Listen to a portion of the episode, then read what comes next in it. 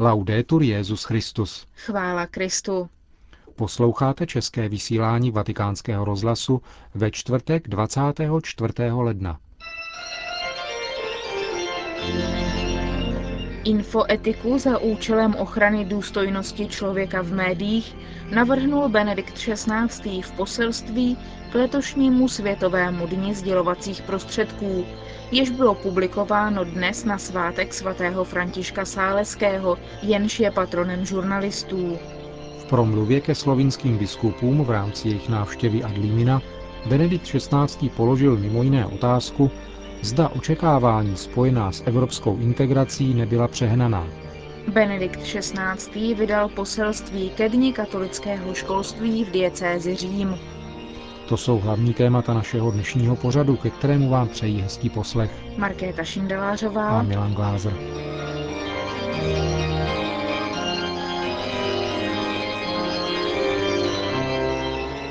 Zprávy Vatikánského rozhlasu. Vatikán. Podobně jako v medicíně existuje bioetika, měla by pro oblast sdělovacích prostředků vzniknout infoetika. Můžeme se dočíst v papežově poselství ke čtyřicátému druhému Světovému dni sdělovacích prostředků, který připadá na čtvrtého května, ale jeho téma je tradičně publikováno v den svátku patrona žurnalistů svatého Františka Sáleského. Jeho téma zní Společenské sdělovací prostředky na křižovatce mezi protagonismem a službou. Hledat pravdu za účelem jejího sdílení. Papež poukazuje na roli sdělovacích prostředků při šíření základního dobra, kterým je informace. Média podporují demokracii, prosazují gramotnost, dialog a porozumění mezi národy a také svobodnou výměnu ideí v duchu solidarity a sociální spravedlnosti.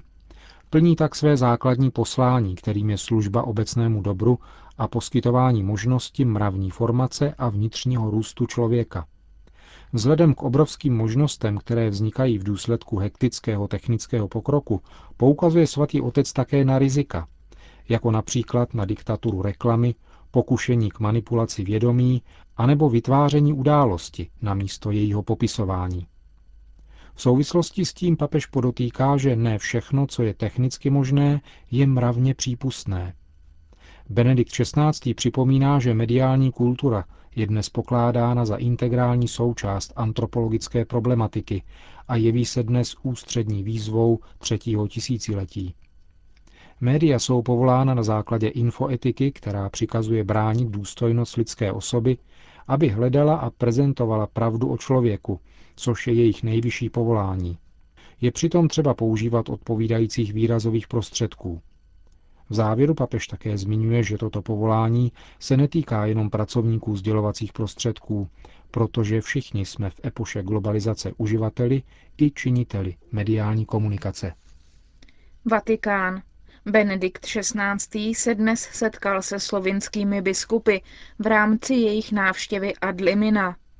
V promluvě k deseti členům slovinské biskupské konference položil Petrův nástupce otázku, zda očekávání spojená s procesem evropské integrace nebyla přehnaná. Připomněl to v souvislosti s probíhajícím předsednictvím Slovinska v Evropské unii, kam patří stejně jako my od prvního května dva tisíce čtyři. Přičemž evropskou měnu přijalo již začátkem loňského roku a podobně jako Česká republika letos vstoupilo do Schengenské dohody. Tyto skutečnosti, jak řekl papež, neměly církevní význam ve vlastním smyslu slova, ale církev se o ně zajímá, protože se týkají lidí a zejména horizontu hodnot našeho kontinentu. Chce-li Evropa zůstat a stále více se stávat mírovým územím a uchovat jako jednu ze svých základních hodnot respekt v důstojnosti lidské osoby, nemůže na duchovní a mravní rovině popírat zásadní složku tohoto základu, totiž křesťanství. Benedikt šestnáctý pak s odvoláním na pastýřský list slovinských biskupů zdůraznil, že křesťanství je náboženstvím naděje, naděje v život, ve štěstí bez konce, v dosažení bratrství všech lidí.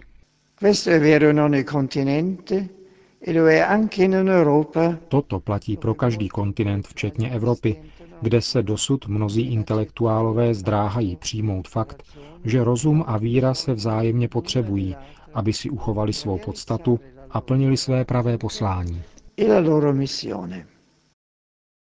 Papež dále řekl, že pokud je člověk chápán podle dnes rozšířené koncepce pouze individualisticky, stává se velice obtížnou snaha budovat spravedlivou a solidární společnost. Sekularismus západního vydání je jiný a možná záludnější než ten marxistický a vykazuje určité znaky, které nás nemohou nechat klidnými. Stačí poukázat například na honbu za materiálními dobry, na sníženou porodnost a také na pokles náboženské praxe a citelné snížení počtu povolání ke kněžství a zasvěcenému životu. Papež proto povzbudil slovinskou církev, aby na materialistickou a sobeckou kulturu odpověděla důslednou evangelizací, která se začíná ve farnostech. Od farních společenství, poznamenal Benedikt šestnáctý, mohou a mají vycházet iniciativy a konkrétní skutky křesťanského svědectví. Benedikt šestnáctý vydal poselství ke dni katolického školství v diecézi Řím, který připadl na dvacátého prvního ledna. Připomíná v něm, že vychovávat nikdy nebylo jednoduché a dnes se zdá, že je to ještě těžší. Hovoří také o generačním zlomu. Ten je podle něj spíš než příčinou, důsledkem nedostatečného předávání hodnot. Jistě se objevuje mezi rodiči, učiteli a vychovateli pokušení rezignovat a navíc riziko nepochopení jejich role nebo spíše poslání, které jim bylo svěřeno. Problém se podle svatého otce týká nejen osobní zodpovědnosti dospělých i mladých, ale také obecné mentality a kultury, které zpochybňují lidské hodnoty, význam pravdy a dobra. Dále ve svém poselství Benedikt šestnáctý povzbudil rodiče, učitele a vychovatele k odvaze, protože tyto obtíže nejsou nepřekonatelné. Jsou druhou stranou mince tohoto velkého a drahého daru, kterým je naše svoboda, se zodpovědností, která ji doprovází. Na rozdíl od oblasti techniky a ekonomie, kde se dnešní poznatky mohou sčítat s těmi minulými, na poli formace a morálního růstu osoby není takovéto hromadění možné, protože svoboda člověka je vždy nová a každá osoba a generace musí činit stále nová rozhodnutí. Ani největší hodnoty minulosti nemohou být jednoduše zděděny, ale musí být osvojeny a obnoveny skrze osobní, často obtížnou volbu. Benedikt šestnáctý v poselství zmínil, že pro autentickou výchovu je také potřeba blízkost a důvěra, která pramení z lásky. Je to prvotní zkušenost lásky, kterou dítě zakouší, nebo by mělo zakusit se svými rodiči. Dále svatý otec varoval před nebezpečími, která pramení z odstraňování všech překážek z životů mladých lidí. Ti potřebují k zralému růstu i setkání s utrpením, které tvoří část našeho života, a pokud je každá bolestná zkušenost odstraněna z jejich cesty, riskuje se, že vyroste osobnost slabá a málo štědrá. V dalším bodě poselství ke dni katolického školství v diecézi Řím připomněl svatý otec nejnáročnější část výchovného procesu, a tou je nalezení rovnováhy mezi svobodou a disciplínou. Disciplína pomáhá formovat charakter a zároveň je třeba přijmout riziko svobody a být stále připraveni pomoci napravovat chybná rozhodnutí. Vatikán. Dnes a zítra se ve Vatikánu koná kongres o kodexu kanonického práva z roku devatenáct set osmdesát tři, a to při příležitosti dvacátého pátého výročí jeho vyhlášení. Kodex vznikl z popudu Jana dvacátého třetího, který při svolání koncilu v lednu devatenáct set padesát devět ohlásil také nutnost revize kodexu kanonického práva, který byl v platnosti od roku devatenáct set sedmnáct. Nový kodex připravovala zvláštní komise dvacet let od roku devatenáct set šedesát tři do roku devatenáct set osmdesát tři podle indikací koncilu. Podíleli se na něm stovky poradců z celého světa. Text byl konzultován na biskupských konferencích i univerzitách. Na právě probíhajícím kongresu se hovoří o pokroku v uplatňování kodexu a ostatních norem, které v průběhu uplynulých dvaceti pěti let přinesly úřady římské kurie, i o případných bodech, které potřebují drobné změny. Jak pro Vatikánský rozhlas uvedl Alfonso Cauteruccio, odborník na kanonické právo, je potřeba rozlišovat. V kodexu se hovoří o ontologických skutečnostech, které přirozeně nelze měnit, například svátosti, které zůstanou, jaké jsou. Ale jsou tu další věci, které podléhají vývoji v čase a proto potřebují být občas zrevidovány. V kodexu by například mohla být změněna právní úprava týkající se asociací, které vyvíjejí charitativní činnost. Také papežova encyklika o lásce říká, že některé věci by mohly být upraveny lépe. Toto je příklad, co by mohlo být vylepšeno. Washington. Rowe versus Wade. třicet pět let staré rozhodnutí Nejvyššího soudu, které povoluje interrupce prakticky na požádání, je neslučitelné s lidskou důstojností a proto nemůže platit, řekl dvacátého prvního ledna během své homilie při mši na zahájení Národního modlitebního bdění pro život kardinál Rigali, předseda Komise biskupů Spojených států amerických pro aktivity pro život. O den později se v centru Washingtonu konal tzv. Pochod pro život. Desítky tisíc lidí pochodovali chladným ránem po Constitution Avenue až k Nejvyššímu soudu s nadějí, že rozhodnutí o povolení interrupcí ve Spojených státech může být odvoláno.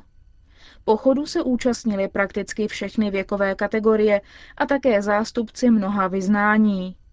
Shromáždění oslovil z nahrávky také současný prezident Spojených států George Bush. Ten v ní vyzdvihl přínos všech, kdo pracují pro kulturu života, kde žena v případě neplánovaného těhotenství ví, že jsou tu laskaví lidé, kteří ji podpoří, kde mladistvá matka může mít dítě a zároveň dokončit studia, kde je důstojnost obou, matky i dítěte, ctěna a ochraňována. Praha. Na středečním zasedání vlády České republiky byl schválen text věcného záměru zákona o nápravě některých majetkových křivd způsobených církvím a náboženským společnostem v době nesvobody a o narovnání vztahu mezi státem a církvemi a náboženskými společnostmi. Souhlas s textem věcného záměru zákona vyslovila již na sklonku loňského roku jak vládní komise, tak všech sedmnáct církví registrovaných v České republice, jichž se problematika týká. Základním principem řešení bude kombinace finanční náhrady za majetek, který nebude vydán, a naturální restituce, to je faktické vydání majetku. Řeholním řádům a kongregacím bude umožněna naturální restituce majetku, jehož vlastníky byli, a který drží stát z doby po dvacátého pátého února devatenáct set čtyřicet osm. U církví a náboženských společností se bude postupovat cestou paušální finanční náhrady, jež bude zahrnovat odškodnění za majetek, který nebude vydán. Celková suma, kterou bude stát v průběhu šedesáti let splácet, je osmdesát tři miliard korun. Tato částka bude úročena čtyři celá osmdesát pět procenta.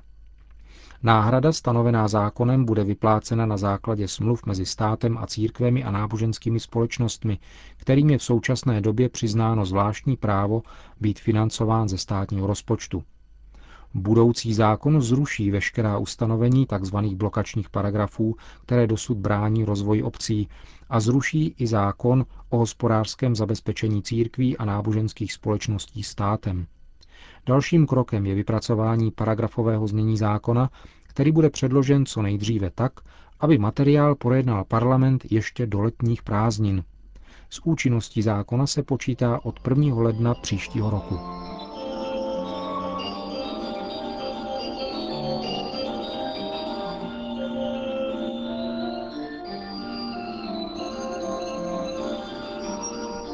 Končíme české vysílání Vatikánského rozhlasu. Chvála Kristu.